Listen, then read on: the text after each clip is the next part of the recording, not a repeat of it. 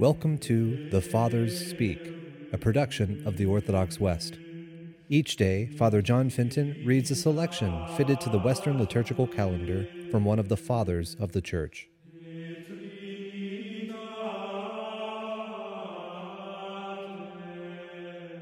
On this 16th Sunday after Pentecost, let us listen to a portion of a homily by our Father among the Saints, Cyril of Alexandria. What was the miracle of which the Pharisees were spectators? There was a certain man before him who had the dropsy. The Lord therefore asks the lawyers and Pharisees whether it is lawful to heal on the Sabbath day or not. But they, it says, were silent. Why, O lawyer, were you silent? Quote something from the Scriptures. Show that the law of Moses ever blamed the doing good on the Sabbath prove to us that it wishes us to be hard hearted and unmerciful because of the rest for our bodies, that it forbids kindness in order that we may honor the Sabbath. But this you cannot prove from any part of the law. And since they were silent from malice, Christ refutes their immitigable shamelessness by the convincing argument which he uses. For whose son of you, he says, or whose ox shall fall into a pit, and he will not immediately draw him out on the Sabbath day? If the law forbids the showing of mercy on the Sabbath, why do you trouble yourself to take compassion on that which has fallen into a pit?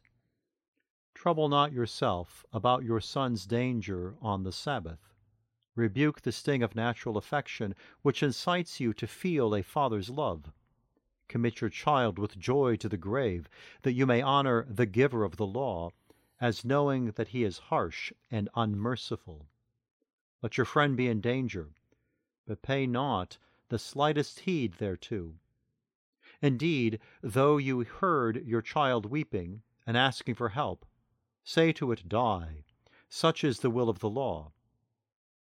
But if you do not assent to this reasoning, you will stretch out your hand to the one who is distressed, esteeming him of more account than the honor due to the law, or rather than a senseless rest, even if you will not as yet acknowledge that the Sabbath ought to be kept in a spiritual manner.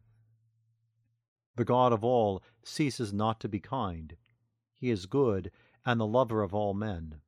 He instituted not the law of Moses as the mediator of harshness, nor appointed it as a teacher of cruelty, but rather to lead you on to the love of your neighbor. How then was it fitting that a commandment thus venerable and worthy of admiration should by the will of God lose its force on the Sabbath day? Why therefore were you silent, O lawyer? Confessedly, because you had nothing to say. For the force of truth is something great and invincible, able to confound the envious mind, and to muzzle the fault finding tongue. Paying then no further heed to the enviousness of the Jews, the Lord delivers from his malady the man afflicted with dropsy, and tyrannized over by an incurable disease. You have seen the miracle, extol the worker of it, understand his might, and the gloriousness of his dominion, acknowledge that he is God, offer him your faith, be not obdurate, but as the prophet Joel says, rend your hearts and not your garments. Expand your mind, open the eye of your heart, understand that the acts which he works are those of deity, even though in appearance he is like a man unto us. Recognize therefore him who for your sakes bore our likeness, but even so far above us, or rather far above all creation by his ineffable generation from God the Father. For he is the Son of him who transcends all. And although he was Lord, he took the form of a slave, that he might make the slave like unto himself. Yet he did not cease to be God, but remains the same whom angels worship, whom principalities, thrones, and lordships adore. The seraphim praise him. Let us also serve him in faith, mounting upward by his aid to the lot of the saints, by whom, and with whom, to God the Father be praise and dominion with the Holy Spirit unto ages of ages. Amen.